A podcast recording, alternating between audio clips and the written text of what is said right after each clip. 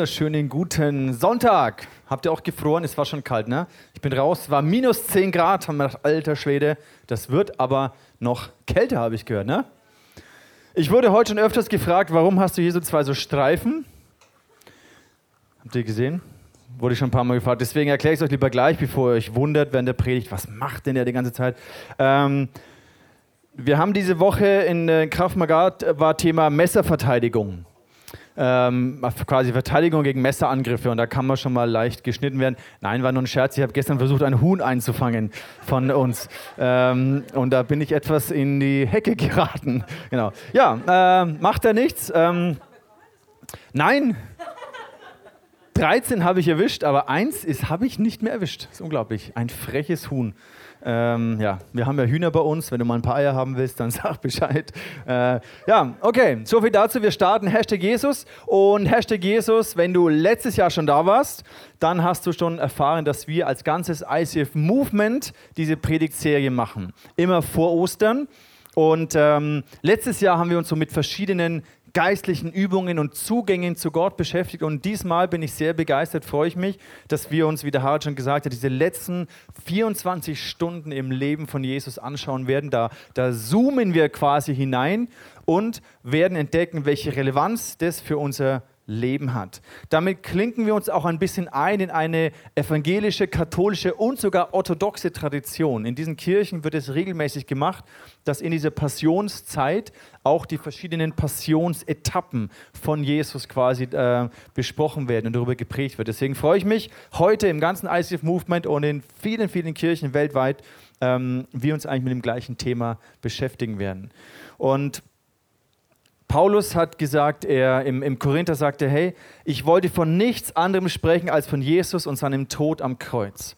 Also Paulus hat gesagt, hey, er, er, war der größte Theologe ever, ja, der geistliche Offenbarungen hatte und jenseits, also von dem, was, was wir oft so kennen. Und Paulus sagt, hey, unterm Strich geht es eigentlich um nichts anderes als um das Wort, das Evangelium vom Kreuz, um den Tod von Jesus am Kreuz. Und vielleicht bist du heute hier und beschäftigst dich zum allerersten Mal damit. Vielleicht hat dich irgendjemand, mitgebracht und du weißt überhaupt nicht, was es hier ist. Vielleicht bist du schon länger mit Gott unterwegs und denkst dir, aha, ja, Jesus am Kreuz habe ich schon gehört, kenne ich schon. Ich möchte dich challengen, egal wo du in deiner Beziehung mit Gott stehst, ob du voll auf der Suche bist, am Anfang, mittendrin, voll on fire bist. Ich möchte dich herausfordern, dass du dein Herz öffnest und sagst, okay, Jesus, wenn Paulus der ja die tiefsten äh, Briefe und theologischen Offenbarungen geschrieben hat, wenn der gesagt hat, ich kenne eigentlich nichts anderes außer die Botschaft vom Kreuz, dann wünsche ich mir und dann bete ich, dass ich das neu erfassen kann. Vielleicht zum allerersten Mal erfassen kann oder wenn du schon 20 Jahre gläubig bist, dann neu in einer Tiefe für dich erfassen kann.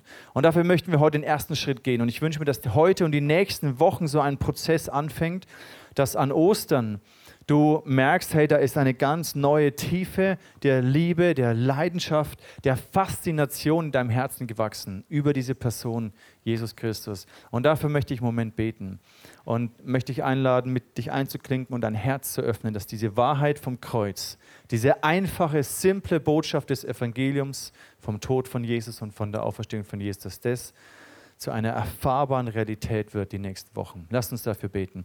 Jesus, ich danke dir, dass wir heute zusammenkommen, dass wir in diese Passionszeit hineinstarten. Ich danke dir, dass es so, so kraftvoll ist. Weltweit wird über dieses Thema gepredigt und wir gehen auf Ostern zu und weltweit die Kirchen feiern das, dass du auferstanden bist. Das ist unsere Hoffnung, unsere Perspektive für die Ewigkeit. Du lebst, du bist auferstanden, du bist nicht im Tod geblieben.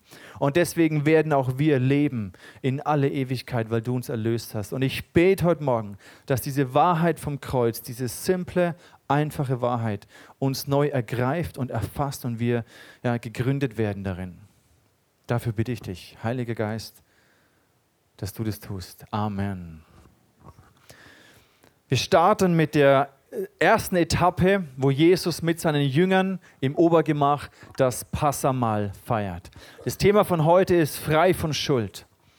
Was hat das Passamal und diese jüdische äh, Tradition, die sie seit Jahrtausenden gefeiert haben und bis heute noch feiern, was hat das mit meiner persönlichen Freiheit zu tun, mit meiner, mit frei zu sein von Schuld?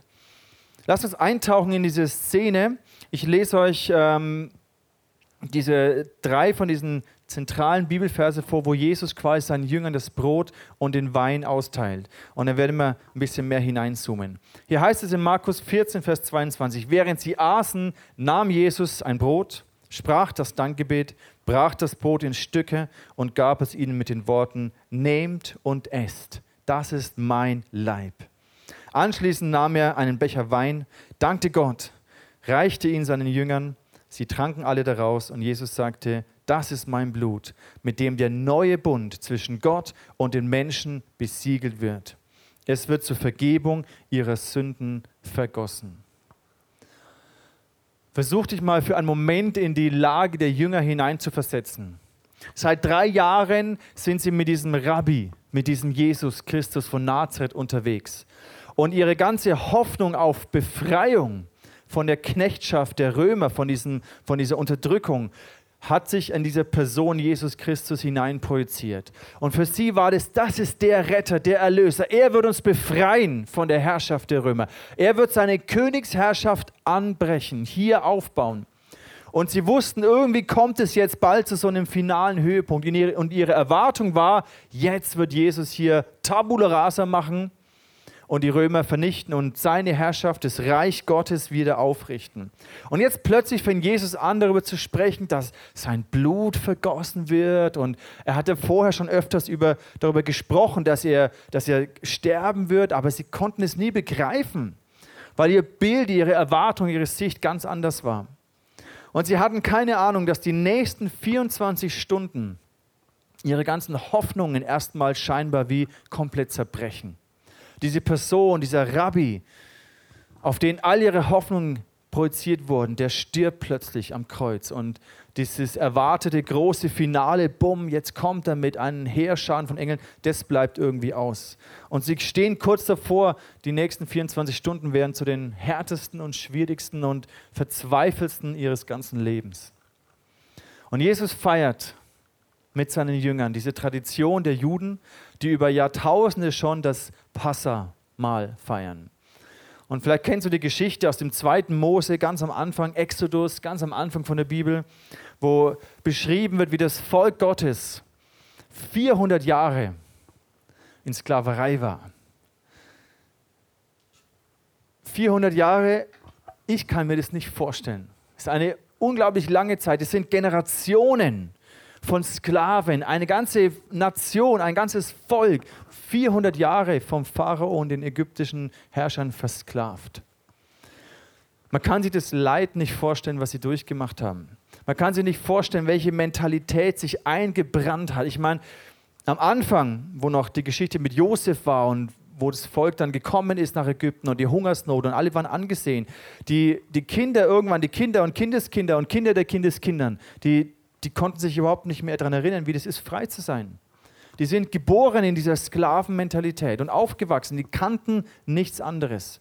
Und ich glaube, eine Mentalität, eine Knechtsmentalität, eine Sklavenmentalität hat sich tief in das Bewusstsein des Volkes Gottes eingebrannt. Und dann hat Gott sie rausgeführt mit diesen Wundern. Ihr kennt es mit Mose, der dann sagt, hey Pharao, let my people go. Und, Mose, und Pharao sagt, nein, geht nicht und ich brauchte hier Sklaven und so weiter. Und dann kommen die üblen Plagen. Bis zum Höhepunkt der zehnten Plage, wo quasi alle Erstgeburt in, in, in Ägypten umgebracht wird. Der Todesengel geht vorüber und von jedem Vieh und von jedem Erstgeborenen quasi die sterben.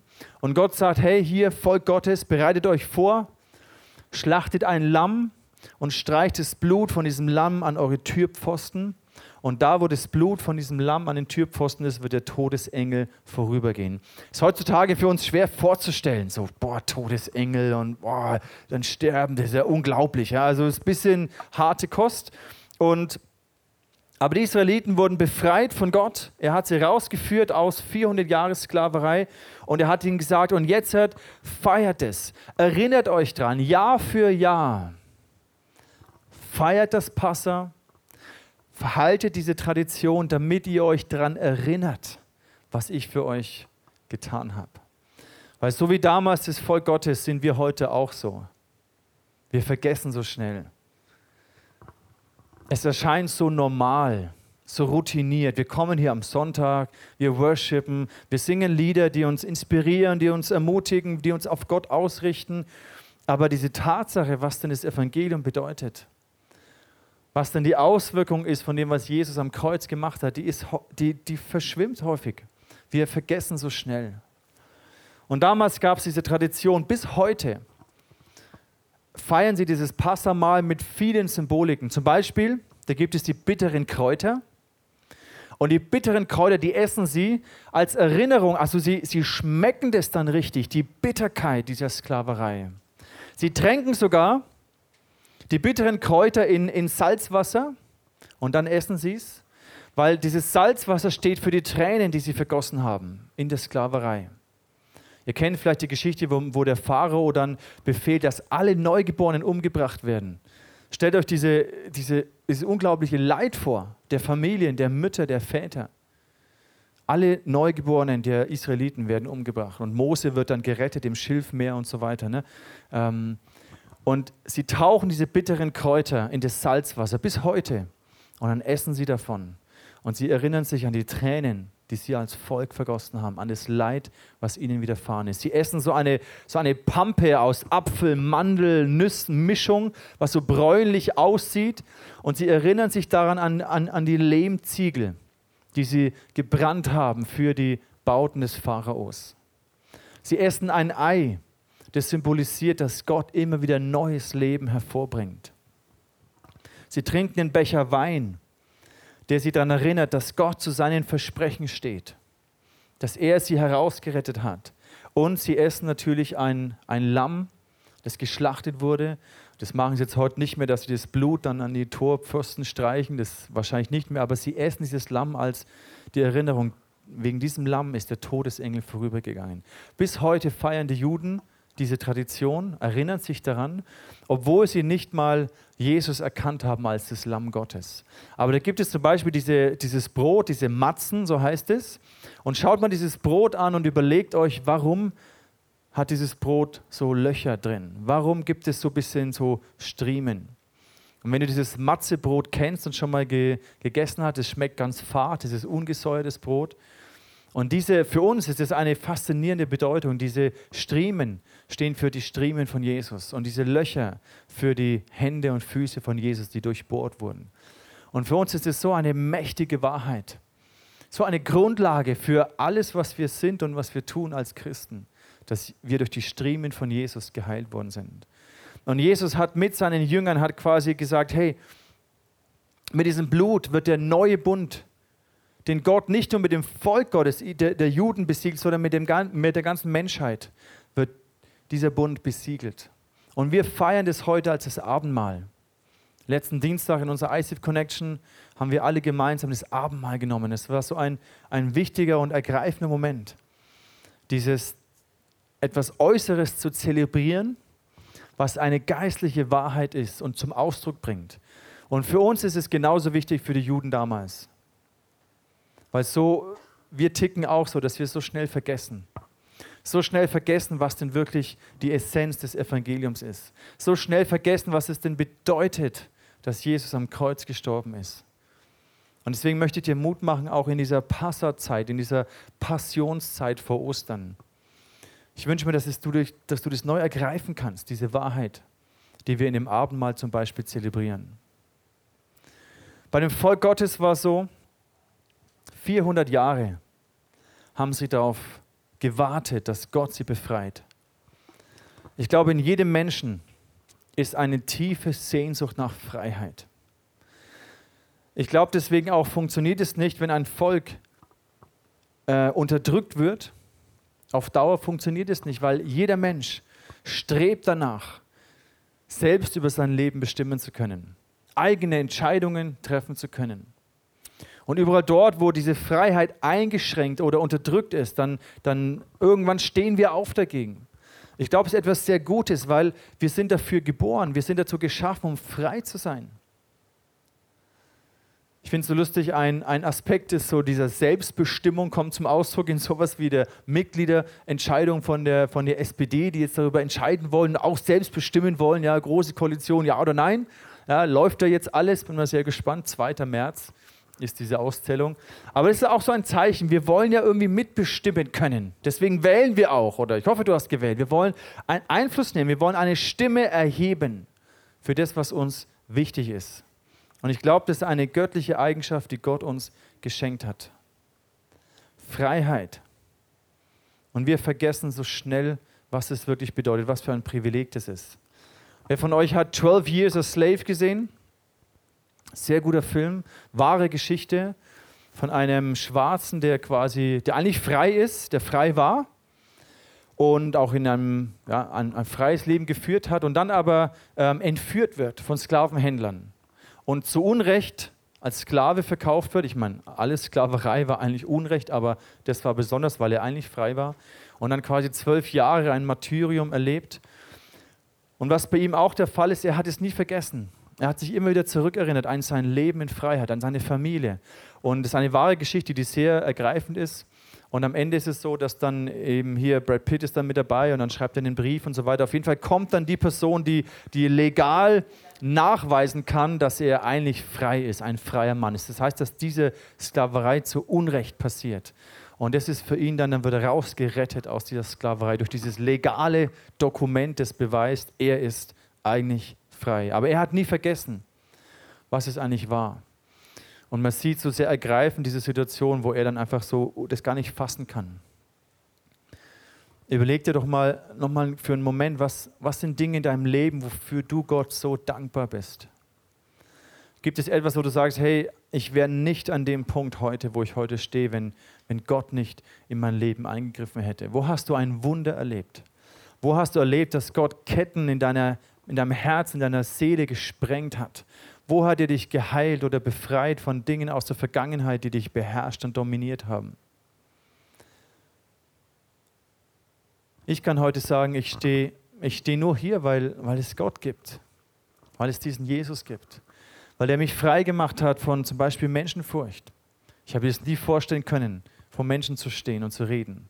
Es war immer ein Horror für mich. Ich aber irgendwie hat Gott was verändert.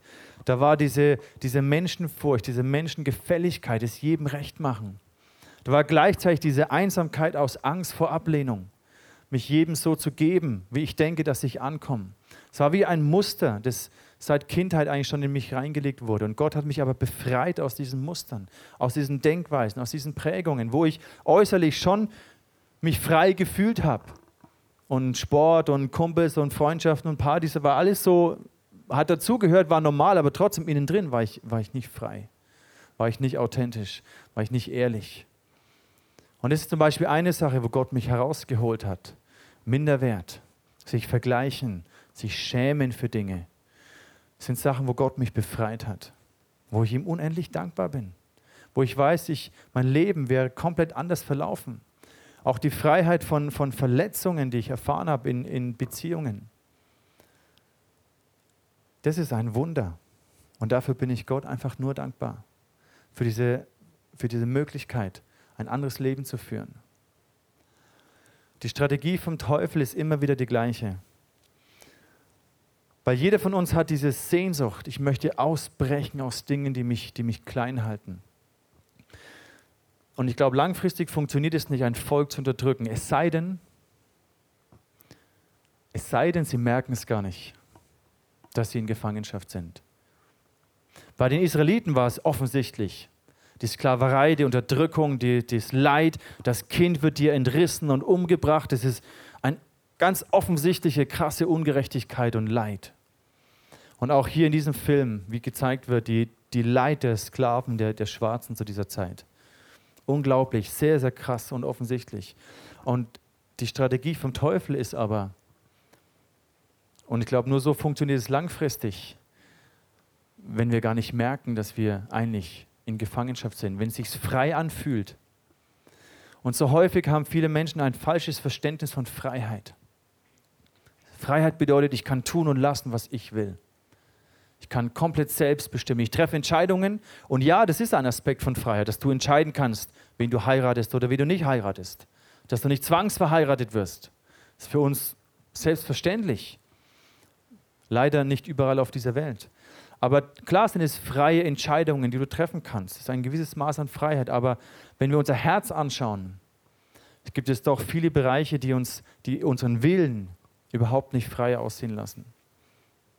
Und die Strategie vom Teufel ist es, dass wir das gar nicht merken. Vielleicht bist du alt genug, um dich an den Film Matrix zu erinnern. 1999, schon ein bisschen her, fast 20 Jahre, aber ein genialer Film, der damals, finde ich, nach wie vor genial aufgezeigt hat, wie quasi in diesem Bild, wo die Menschen quasi von den Maschinen beherrscht werden, weil die Sonne verfinstert wurde, sie keine Energie mehr haben, deswegen die Körperwärme der Menschen aussaugen, damit sie Energie haben, damit sie das aber nicht merken, dass sie brutal versklavt sind, werden sie so programmiert mit irgendwelchen Elektronen und Reizen. Ich meine, es ist ja alles, alles hier, äh, irgendwie funktioniert ja alles. Und werden sie so programmiert, dass quasi sie in einer perfekten Welt leben. Ja? Und dann ist einmal diese Frau in dem roten Kleid so rein programmiert ähm, in dieser einen Szene. Und ähm, die Wahrheit ist aber sehr, sehr brutal. Eben die Menschen sind in solchen Teilen da gefangen und werden von den Maschinen ausgesaugt, ja, die Energie, damit sie aber äh, das nicht merken, wird ihnen etwas ins Hirn programmiert. Und es zeigt so ein bisschen die, finde ich, die, die Strategie vom Teufel. Ja? Solange wir nicht merken, dass wir eigentlich versklavt werden oder versklavt sind, haben wir auch kein Bedürfnis danach, irgendwie etwas zu ändern. Und die Strategie vom Teufel ist immer die gleiche. Er versucht es uns sehr, sehr ähm, anschaulich und schmackhaft zu machen. Er versucht uns das zu verzuckern. Und Zucker ist auch so ein Bild für etwas, wo wir irgendwie drauf programmiert sind und es haben wollen, weil es süß schmeckt. Aber eigentlich wissen wir logischerweise, es macht meinen Körper kaputt. Ja, also rational wissen wir das, aber irgendwie fühlt sich gut an und wir wollen das haben. Und weil aber niemand ein Glas Zuckerwürfel einfach runterkippen würde, ja, ist die Werbeindustrie sehr, sehr schlau. Und was macht sie? Sie verpackt das Ganze in einer Cola-Dose. Ja, dass du quasi mit einem netten Trick ähm, überführt wirst und äh, das Zeugs konsumierst. Und ich sage nicht, dass Coca-Cola schlecht ist. Ich trinke auch ab und zu eine Cola, ist ja überhaupt kein Thema. Aber der Punkt ist der, die Strategie dahinter, dass wir denken, oh, es fühlt sich gut an, es fühlt sich frei an. Ich treffe diese Entscheidung aus freiem Willen aber ich merke eigentlich gar nicht, wie ich manchmal gesteuert bin von den Dingen, die der Teufel uns so unter die Nase reibt.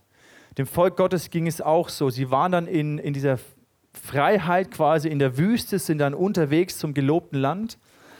Und dann kommt eine Situation, woran sich zeigt, dass sie äußerlich zwar frei waren, also wirklich aus dieser Sklaverei vom Pharao herausgerettet, aber dass sie innerlich noch überhaupt nicht frei waren dass ihre Mentalität, ihre Denkweise immer noch geprägt ist. Und es geht ja auch nicht von heute auf morgen, auch wenn du Jesus kennenlernst. Wenn du dich für Jesus entscheidest und merkst, wow krass, das, was am Kreuz passiert ist, hat für mich Auswirkungen, dann ist es eine Wahrheit, die du erkennst für dich. Und die Taufe ist ein Symbol dessen, dass du sagst, ich bin gestorben, mit Jesus auferstanden. Aber dass sich das so wirklich für dich real anfühlt und du gemäß dem auch Entscheidungen triffst, dass dein Denken erneuert wird, es braucht eine gewisse Zeit. Und so war es auch bei dem Volk Israel. Gott hat sie in einer Nacht aus Ägypten herausgeführt, aus 400 Jahren Sklaverei. Aber er hat 40 Jahre gebraucht, wo sie durch die Wüste gewandert sind, bis er die Mentalität von Ägypten aus den Köpfen, aus den Herzen des Volkes Israels rausgebracht hat. Und wir lesen hier eine Situation im 4. Mose, Kapitel 11, Vers 5. Da haben sie die Schnauze voll vor dem Manna und sie sagen, denkt nur an die vielen Fische, die wir in Ägypten ganz umsonst bekamen.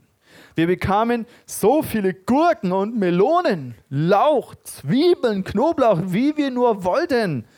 Aber jetzt haben wir alle Lust am Essen verloren, wo wir nichts außer diesem Manna zu sehen bekommen. Ja, die waren frustriert, dieses Manna, diese Pampe da irgendwie. Und damals in Ägypten, ach, war das nicht schön, ja? Da konnten wir Knoblauch essen, Fisch, Lauch, Gurken, Melonen und was auch immer. Und das ist häufig so eine, eine Denkweise, wo von außen denkst du dir, hey, ja, super, willst du jetzt Gurken, Melonen, Fisch tauschen gegen dieses Leben in Sklaverei? Das ist für, so für uns ist es so, hä? Geht ja gar nicht. Aber wenn wir ehrlich sind, ist unsere Denkweise manchmal gar nicht so unterschiedlich manchmal sehr ähnlich. Dass wir das Gefühl haben, hey, wir verpassen etwas, wenn ich mit Gott lebe, wenn ich straight bin in meinen Beziehungen, wenn ich mich nach Wertemaßstäben ausstrecke und orientiere in der Bibel, habe ich vielleicht Angst, was zu verpassen, was der Spaß in der Welt ist und alle haben Fun, nur ich darf nicht. Und es zeigt häufig, dass so eine Ägypten-Mentalität noch in uns drin ist, dass wir auf diese Täuschungstricks hereingefallen sind. Ich nenne es Zucker für die Seele. Was ist unser Zucker für die Seele? Was sind die Dinge, die wir denken, wir brauchen sie, wir wollen sie, wir konsumieren sie, die uns kurz vielleicht den Push geben, so einen Zucker-Energieschub. Äh, ich merke das immer bei unseren Kindern, ne? immer wenn sie Süßes bekommen haben, das merkst du, plötzlich verhalten sie sich anders. Zuckerenergie. Aber wir alle wissen, es ist ein Fake, das, das ist nicht wirklich Kraft. Es verpufft so schnell. Und was sind die Dinge in deinem Leben? Was sind die Dinge in meinem Leben, die wir uns reinziehen, die wir uns suchen, wo wir Verlangen haben nach etwas? Vielleicht ist es die Anerkennung von Menschen, vielleicht ist es die, dein Erfolg im Berufsleben, die Finanzen, die du bekommst, der Status, den du hast, dein Sexleben, deine Beziehungen, in denen du lebst, deine Partys, dein Sport, was auch immer. Und es muss nicht alles unbedingt schlecht sein. Ich möchte jetzt auch Zucker, ist, ein Beispiel hinkt vielleicht ein bisschen, aber ist ja nicht unbedingt alles schlecht. Aber die Frage ist, wovon nähere ich mich? Und was, worauf baue ich meine geistliche, seelische Gesundheit? Was tut mir gut und was tut mir nicht gut? Und die Strategie vom Teufel, und das ist die Idee dahinter, ist, dass er etwas uns unter die Nase reibt, was süß schmeckt.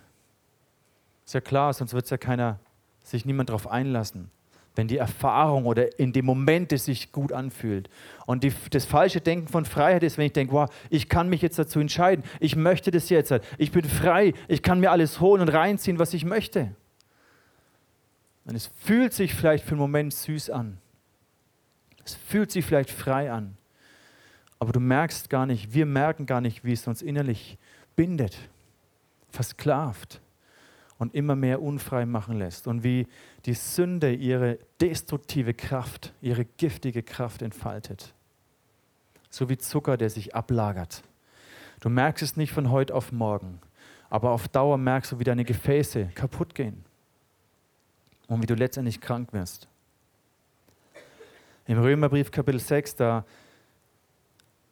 gibt Paulus uns diese Warnung, dass wir darauf acht haben sollen. Achtet darauf, dass euer vergänglicher Körper nicht von der Sünde beherrscht wird und ihr seinen Begierden nicht nachgibt. Also hier ist auch ein drastisches Wort von, von Herrschaft.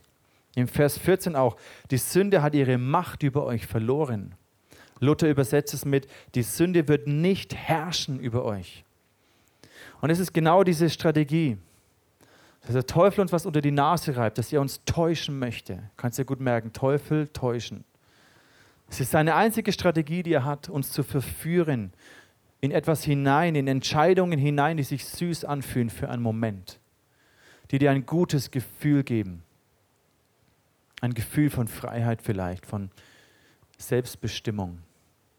Aber eigentlich ist es eine Täuschung. Und Paulus sagt, achtet darauf, dass die Sünde euch nicht beherrscht. Weil je mehr wir dem Raum geben, je mehr wir das zulassen, unser Herz öffnen, je mehr wir Entscheidungen treffen, eine Entscheidung kommt zur nächsten Entscheidung, desto mehr bekommt die Sünde wirklich Macht über deine Gedanken, deine Emotionen, deinen Willen, der dann irgendwann gar nicht mehr frei ist, sondern du merkst, ich bin gebunden in Mustern, ich bin gebunden in Sehnsüchten, in Verlangen, das ich in mir spüre. Ob ich das will oder nicht, das, irgendwann spielt das keine Rolle mehr. Ich kann gar nicht anders. Und plötzlich merken wir, oh hoppla, ich bin ja überhaupt nicht frei.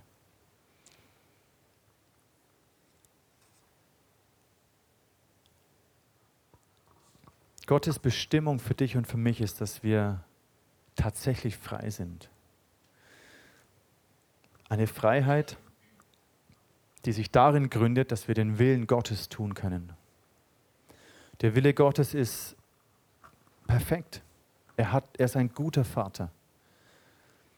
Er hat uns Leben gegeben. Er möchte, dass dein Leben aufblüht, dass deine Ehe, dein Beruf, deine Gesundheit, deine Beziehung, all das, dass es aufblüht. Er hat uns dazu berufen, wirklich frei zu sein. Im Galater heißt es, durch Christus sind wir frei geworden, damit wir als Befreite leben. Das sind zwei Aspekte. Das eine ist, dass Jesus uns frei gemacht hat. Vor 2000 Jahren ist es passiert. Und dann ist der Punkt, dass wir aber auch als Befreite leben. Ich möchte euch diese zwei Dimensionen nochmal versuchen zu erklären.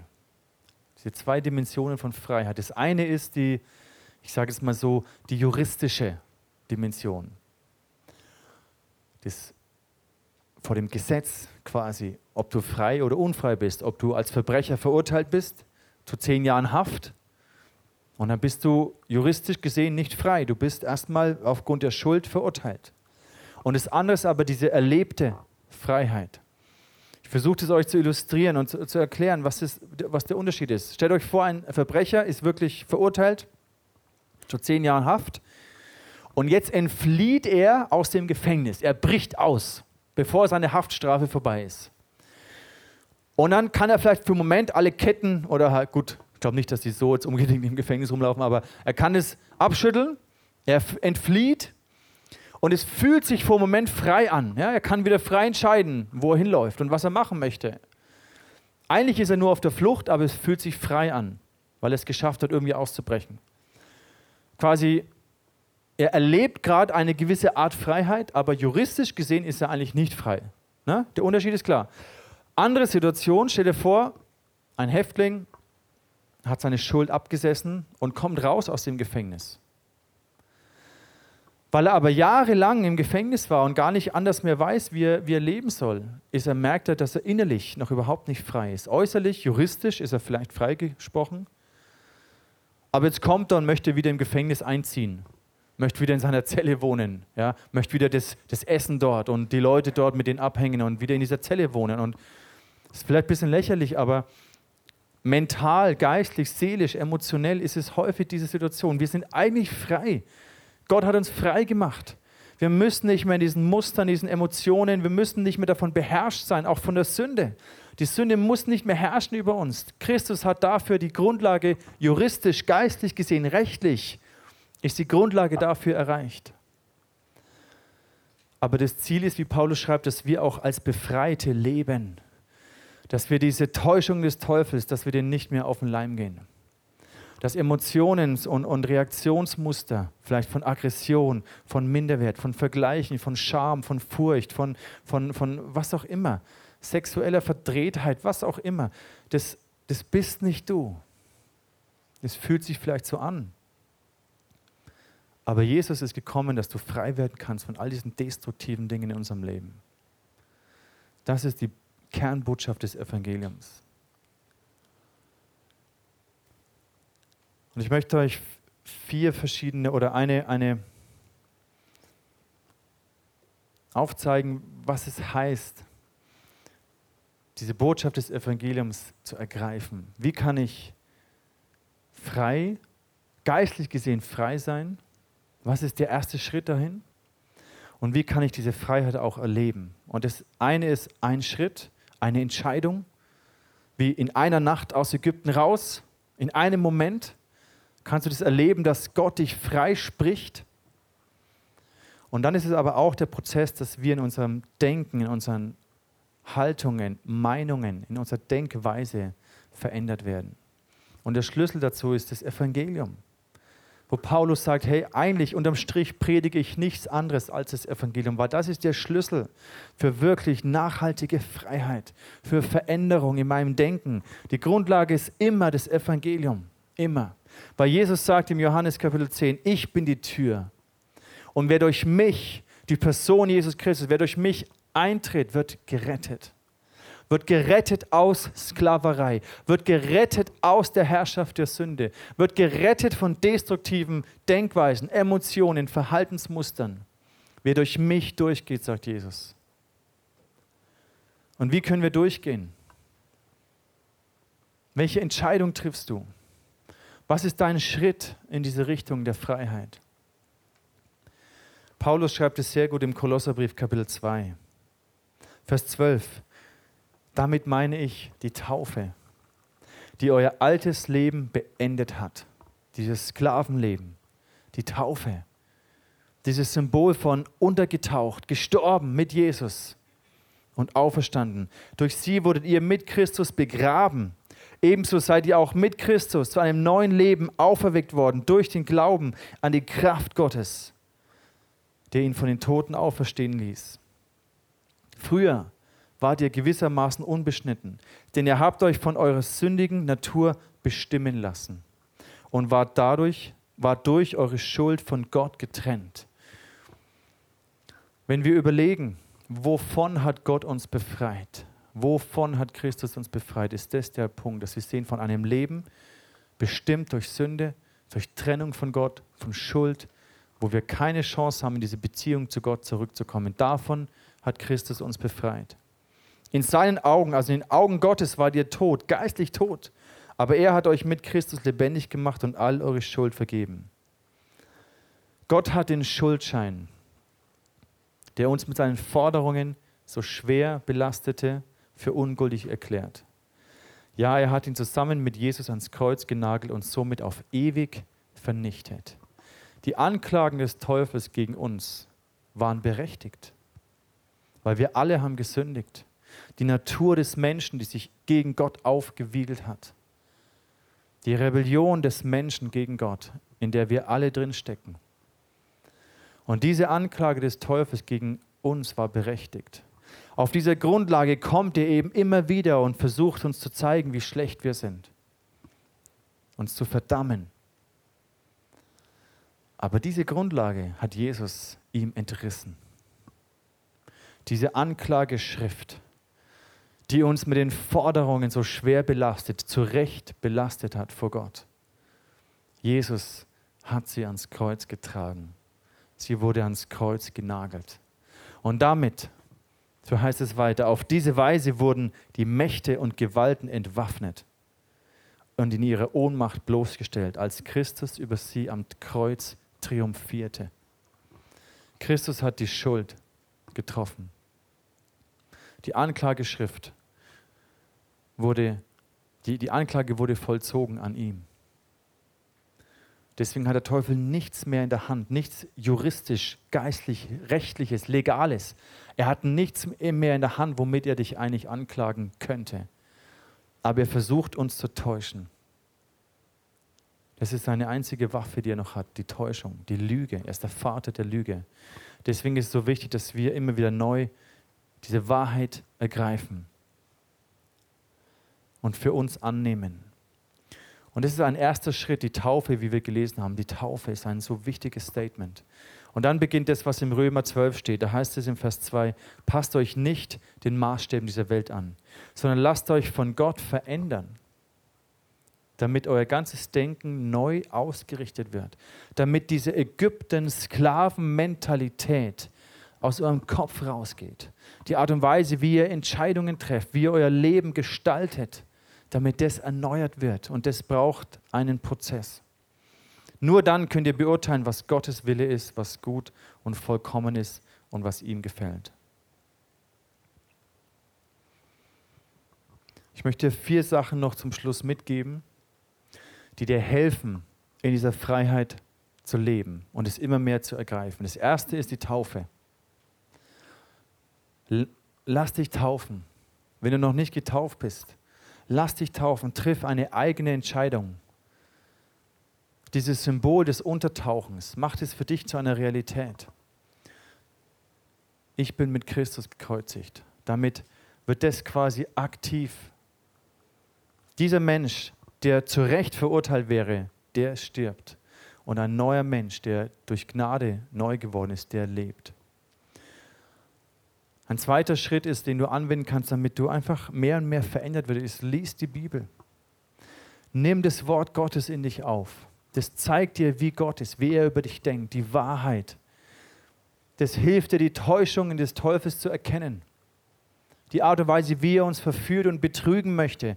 Die Bibel ist das Wort, das uns frei macht.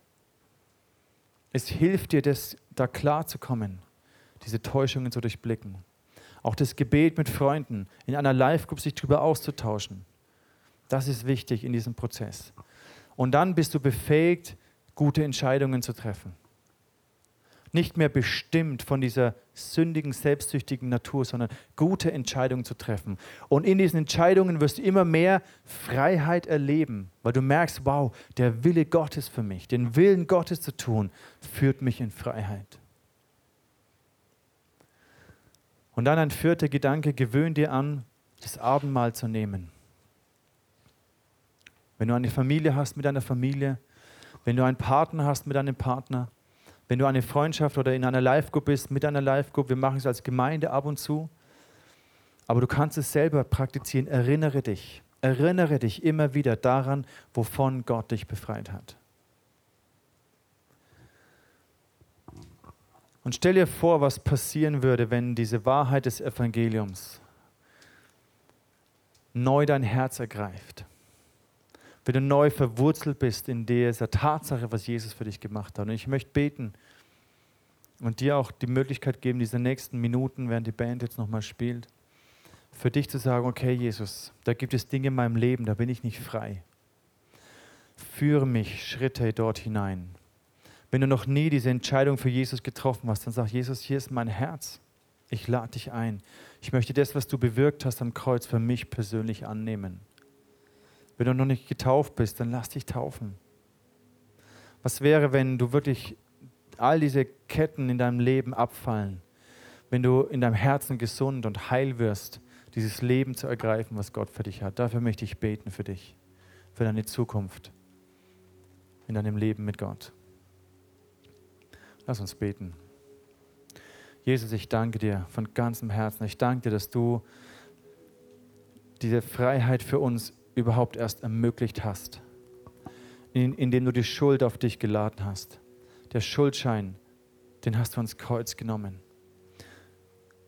Und ich bitte dich, dass du jedem von uns das aufzeigst, was es bedeutet, wovon du uns befreien hast oder befreien möchtest. Öffne unsere Augen, Jesus, die Täuschungen des Teufels zu erkennen, die Verführungen der Sünde zu durchblicken, den Zucker für unsere Seele zu durchschauen. Hilf uns, gute Entscheidungen zu treffen, um dieses Leben, diese Qualität des Lebens zu ergreifen.